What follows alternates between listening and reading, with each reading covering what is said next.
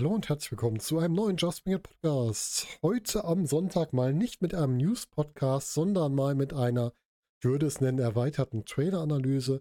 Wir wollen nämlich heute einmal über Marvel What If sprechen. Dazu gab es schon einen Teaser, einen Trailer und ein Plakat. Das Ganze soll ja am 11. August in, äh, bei Disney Plus starten. Und wir wollen einfach mal drauf schauen, was es da so an Infos gibt. Ja, ihr trefft hier, glaube ich, auf die erste und einzige Trailer- und Teaser-Analyse ohne Bilder aber dafür mit ganz vielen Informationen auf der Tonspur. Das heißt, ihr könnt es ganz entspannt nebenbei hören, ohne dass ihr auf die Bilder achten müsst.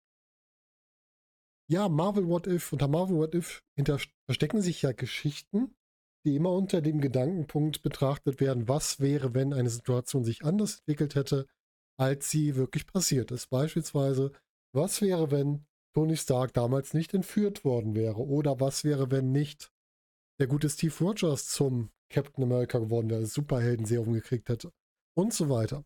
Und dazu gab es jetzt sowohl einen Teaser als auch einen Trailer und es gibt das Plakat, was ihr auch hier als Thumbnail sehen könnt. Und wir wollen aus den dreien mal so ein bisschen rausanalysieren, was man da sehen konnte. Da ist auch ganz viel Interpretation meinerseits drin, ja, weil man muss ja viele Sachen interpretieren. Es kann auch sagen, dass bestimmte Sachen einfach nur ähm, geschickt zusammengeschnitten wurden. Und deswegen gucken wir einfach mal, Vielleicht habe ich ja recht damit. Ansonsten alles weitere sehen wir dann, wenn die Serie startet und wir die natürlich danach wieder besprechen werden. Ja, lasst uns einmal reinschauen. Die große Konstante hinter, der gesamten, hinter dem gesamten Trailer und den Teasern ist ähm, der Watcher. Sie haben die Watcher immer kennengelernt in einer Szene mit Stan Lee, in einer Post-Credit-Szene. Und davon gibt es einen Watcher, der für die Erde zuständig ist. Das Huatu, wenn ich ihn richtig ausspreche. Und der scheint hier auch so der Erzähler um die What-If-Geschichte rum zu sein, denn er taucht einmal direkt am Anfang hinter dem Marvel-Logo auf als Silhouette und ist dann immer so als Hintergrund, als Erzähler zu hören. Und ja, der erzählt uns hier so die Geschichten, die hier so passieren. Da sind ganz verschiedene Charaktere, die hier dann andere Verläufe nehmen. Und da wollen wir einfach mal drauf schauen mit so ein paar, wo wir mehr Details haben, ein paar, wo wir weniger Details haben. Fangen wir doch mal mit Iron Man an. Es gibt da so eine kleine Szene nur mit Iron Man, die eins zu eins aus dem ersten Film ist. Das heißt, wir haben die Fahrt mit den Humvees, wo Iron Man drin ist, und dann die, ähm, hier die Frage, wir machen das für den Frieden. Der meinte, ja, mit Frieden würde ich aber kein Geld verdienen. Und wo dann der Angriff stattfindet auf die Kolonne und er quasi neben seiner eigenen Bombe liegt. Und in diesem Fall hier wird er dann nicht davon verletzt, sondern es erscheint jemand, und zwar Killmonger taucht auf und rettet Tony Stark. Und die Szene endet damit, dass die beiden halt miteinander sprechen. Tony fragt, ja, kennen wir uns irgendwoher? Und damit haben wir jetzt schon mal so eine What-If-Story eingeleitet. Was wäre denn, wenn Tony Stark hier nicht verletzt worden wäre und von Killmonger gerettet worden wäre? Damit würde ich gerne direkt den, äh, die Brücke einmal schlagen zu Black Panther, weil es ist nicht so klar zu sehen in der Story, aber es könnte ja sein, dass vielleicht Killmonger der neue Black Panther ist. Das heißt, dass hier die Geschichte wäre, was wäre denn, wenn Killmonger der Black Panther werde? Er taucht zwar nicht in der Uniform auf, aber er ist sehr oft in, ja, in so Kampfszenen für Wakanda zu sehen. Und zwar an der Seite der Dora Milaje. Wie man ihn sieht, auf dem äh, Nashorn, dem gepanzerten Nashorn, er hat denselben, denselben, ich würde sagen, fast sagen Spieß, denselben Kampf, Kampfstab, Speer, Kampfspeer, wie die Dora Milaje. Und ähm, das kämpft halt hier an deren Seite. Gegen wen sie kämpfen, ist nicht so ganz zu erkennen. Es sieht so ein bisschen nach Robotern aus. Also sehr technisch orientiert, auch sehr interessant. Und scheinbar ist auch ähm, Tony Stark hier mit gelandet, weil wir haben einmal in einer Szene, wo ähm, sich einmal das Tor von Wakanda öffnet, sehen wir im Hintergrund Pepper Potts mit einer Waffe. Zumindest kann man interpretieren, dass sie das ist.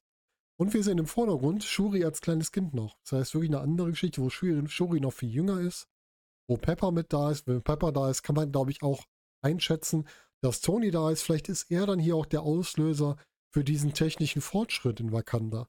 Oder zumindest ein Teilauslöser davon. Das könnte natürlich sein. Also so eine Geschichte könnte es sein, dass hier der Weg ist wirklich, was ist, wenn Killmonger der Black Panther ist und halt nicht T'Challa. Nächster Punkt wäre dann, wenn wir chronologisch vorgehen, Captain America. Captain America war ja so der zweite Film. Und hier stellen wir uns im Trailer die Frage, was wäre, wenn Peggy Carter das Superhelden-Serum erhalten hätte?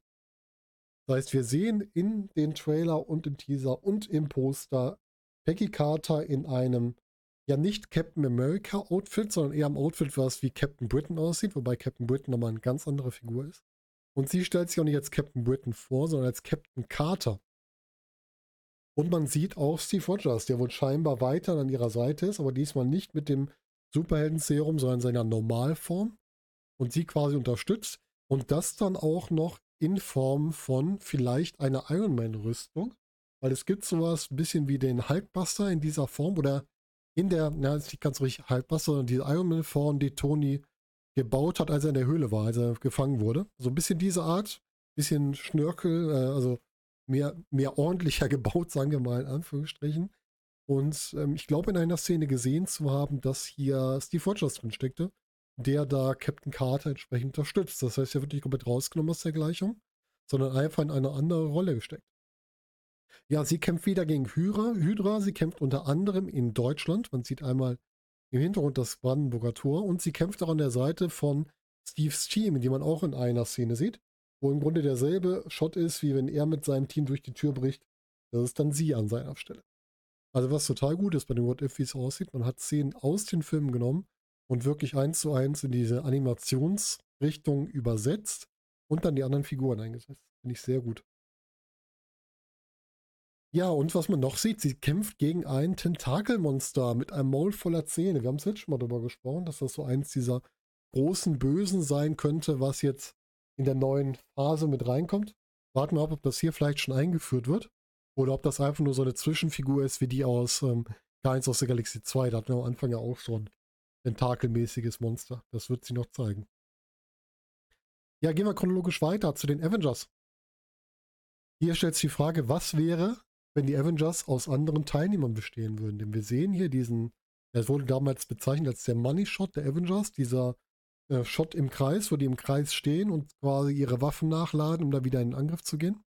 Und den sehen wir wieder erst mit den ursprünglichen Avengers und dann wechselt das zu den neuen Avengers. Und das ist halt sehr interessant. Wir haben einmal einen Black Panther dabei, der ja eigentlich auch noch nicht dabei war. Wir haben Gamora dabei, aber Gamora nicht in der Form, wie wir sie aus Guardians of the Galaxy kennen, sondern wie es aussieht in der Rüstung von Thanos und mit dessen Doppelklinge.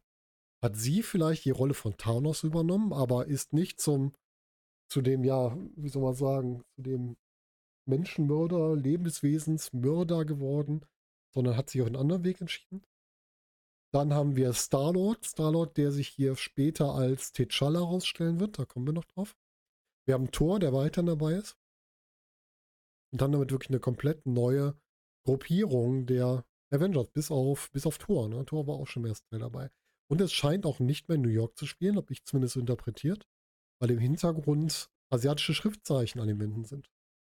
Das ist ja also nicht mehr diese, diese New York-Kulisse, sondern irgendwie, was weiß ich, ob es in Hongkong oder sonst wo spielt, auf jeden Fall scheint es ein anderer Spielort zu sein.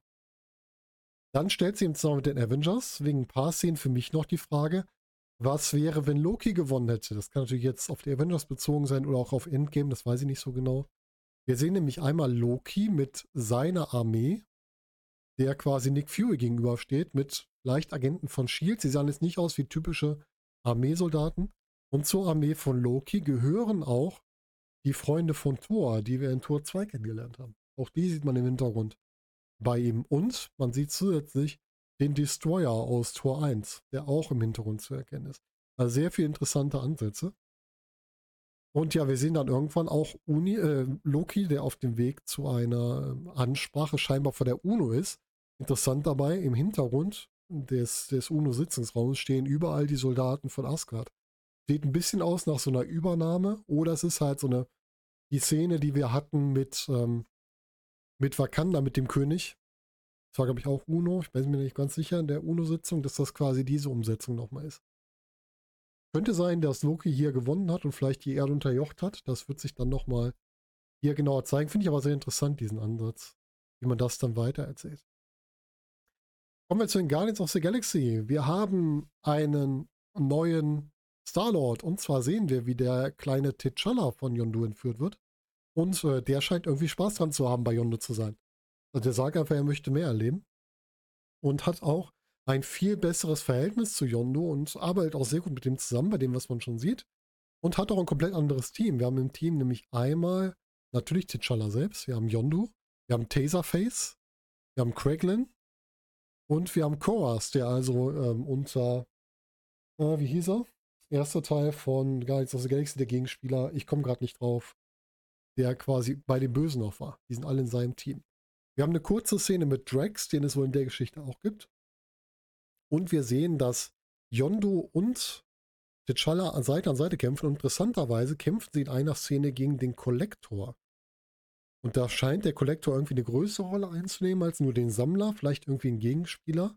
Denn wir sehen auch, dass ähm, Howard the Duck quasi aus einer Zelle des Kollektors befreit wird und wohl auch von T'Challa gebeten wird, er soll ihm äh, ein bisschen mehr von seiner Geschichte erzählen.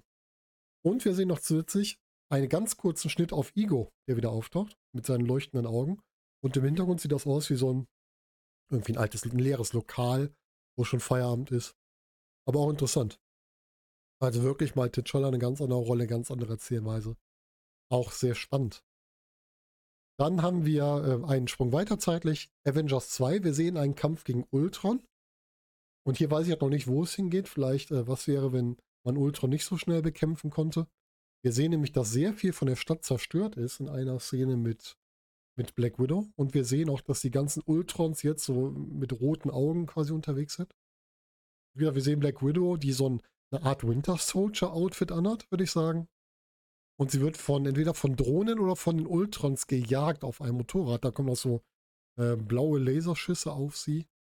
Und sie wirft auch das Schild von Captain America. Das ist natürlich die Frage, ob man hier sagt, Avengers 2, was ist, wenn vielleicht auch der Captain gefallen ist, also die Wirtschaft gefallen ist und sie das Schild übernommen hat. Das könnte man vielleicht auch erzählen. Dann haben wir ganz kleine Sachen zu Ant-Man. Wir sehen eine Person auf der Quantenebene. Von der Körperhaltung her könnte das für mich fast sogar auf dieses Zombie-Thema zurückgreifen, was wir später noch sehen. Könnte aber natürlich auch äh, Janet von Dyne oder auch Ghost sein. Einer von denen, die sich auf der Ebene befindet. Aber von der Körperhaltung her war das für mich so eine typische Zombie-Körperhaltung. Vielleicht hat das was mit der Zombie-Geschichte zu tun. Dass das eine von den beiden ist, aber im Zombie-Status, das müsste man sehen.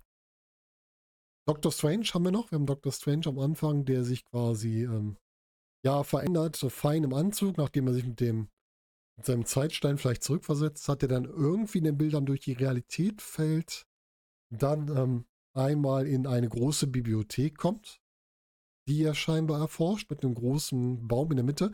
Vielleicht kennt das jemand aus den Comics, könnt ihr mir gerne mal sagen.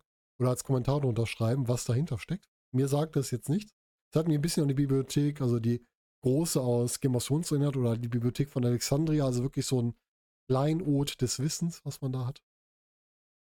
Und wir haben einen Kampf gegen sich selbst, also so eine Aufspaltung vielleicht von Gut und Böse Doctor Strange oder weil sich bei dem Kampf gegen sich selbst von dem ich würde mal sagen, bösen Dr. Strange die Hand verändert, vielleicht irgendwie ein Formwandler oder sowas. Das könnte auch nochmal interessant sein. Also da auch eine What-If-Geschichte. Und es wirkt so, als hätte Dr. Strange vielleicht eine Verbindung zu dem Wächter.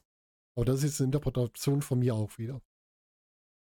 Ja, dann haben wir noch, äh, was wäre, wenn die Avengers zu Zombies geworden wären? Es gibt nämlich so, eine, so ein paar Zombie-Szenen. Wir sehen drei Avengers als Zombies. Wir sehen Iron Man, mit im Hintergrund äh, zwei Leute von der Black Order, nämlich einmal Ebony Moore und Call Obsidian. Da bin ich mir nicht ganz sicher, ob die auch Zombies sind oder ob die nur so im Hintergrund sind.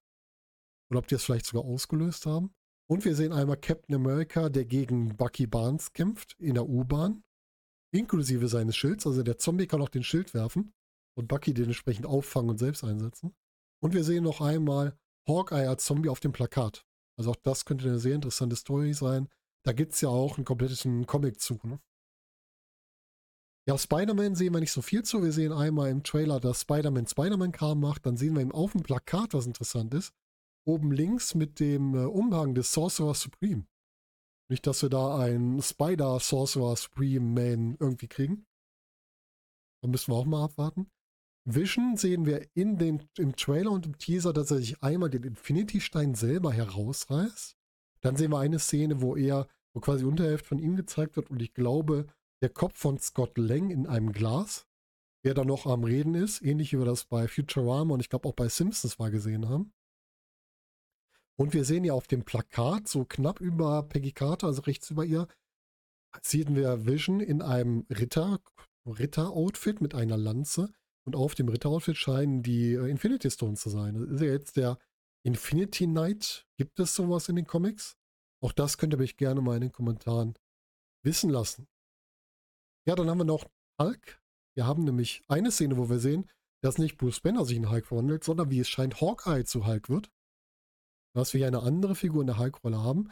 Und dann sehen wir äh, Hulk einmal, wie er gegen eine Übermacht kämpft. Das sieht nicht nach den, äh, nach den Ultrons aus. Das könnte vielleicht in dieser Zombie-Story sein, äh. Weiß ich aber auch nicht genau. Und wir haben zu guter Letzt dann noch äh, Thor, der einmal eine Szene hat, die aus Tor 1, wo er seinen Hammer aufheben will, mit Hawkeye, der auf ihn zielt. Vielleicht dreht man es da um, dass er einerseits nicht würdig war und vielleicht von Hawkeye auch verletzt wird.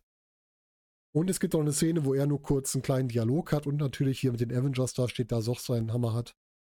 Ähm, mal sehen. Das könnte also in Bezug zu dem Avengers 1 Film sein, würde ich mal tippen. Behaupte ich jetzt mal einfach so.